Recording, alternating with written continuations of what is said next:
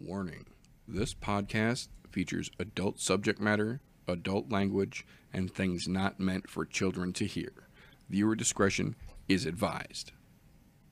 You've been warned. What's up, ladies and gentlemen, and welcome to possibly the quickest and most infuriating episode of the I'm No Joe podcast that I have had to record to date. Thanks to AT&T's pure, unadulterated incompetence, they were supposed to come fix a line in my neighborhood last week.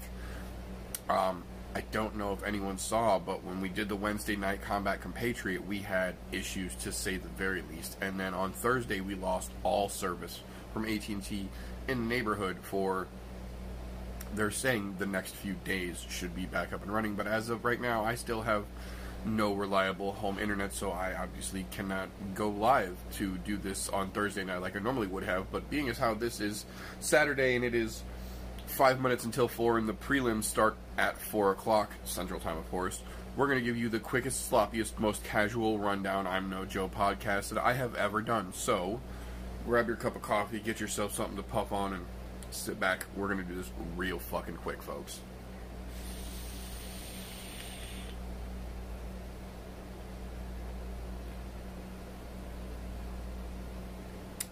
We go. Right out the gate, first fight on the fucking card. Carlos Felipe versus Serghei Spivac. Serghei Spivac is fighting to keep his spot in the UFC. Excuse me, he came in real hot. We saw some flashes of greatness, but he has been on a skid. He hit a rough patch to say the very least. If you want to stay relevant in UFC, you got to keep at it. Spivac has to win to keep relevant. Next fight. Davi Ramos come in against Arman Saruk- Sarukian, I believe is how he says his name. Arman Sarukian. That's going to be a good match. Big dudes swinging, going fucking crazy. Uh, next match doesn't matter. Next match, Brett Johns versus Montel Jackson. Little guy's going apeshit. Brett Johns is crazy, thinks he's greater than he is. He's going to go out and give it 100%. It'll be interesting. Next fight, Joe Duffy versus Joel Alvarez. I don't understand how Joe Duffy is still on the UFC roster. Credit where credit is due, but this could be the last time we see Joe Duffy if he gets his ass handed to him tonight as well.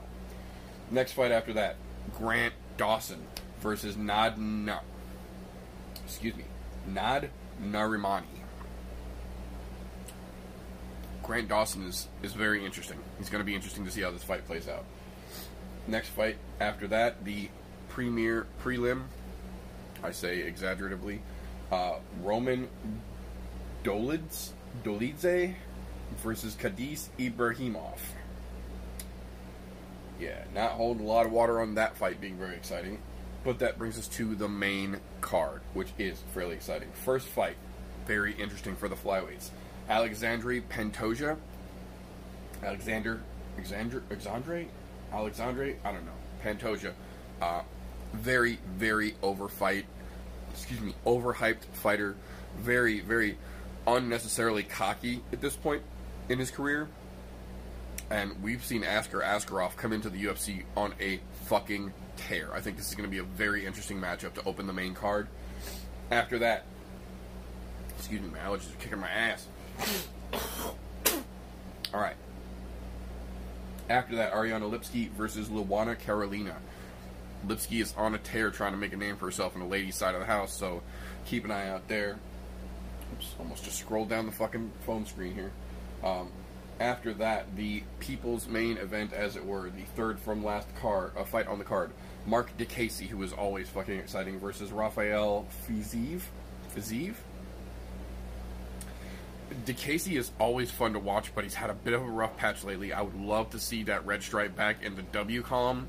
Let's go, Marc Diakiese. Uh, now to the actual co-main event: Jack Hermansson versus Kelvin Gastelum. This is actually a very interesting matchup, but not as interesting as people are making out to be. I like Jack Hermansson, and he's done some good things, but he's nowhere near the top of the middleweight stack in all reality. Gastelum is fighting down. At this point, basically, if Gastelum wins this fight in a handy fashion, he's literally back in the conversation for the next title fight after Paulo Costa, in my opinion. Um, maybe not getting it immediately, but it puts him back in the conversation, much more so, in my opinion, than Costa himself should have been. Um, Hermansson is a little wild, but I think KG is just on another level from him.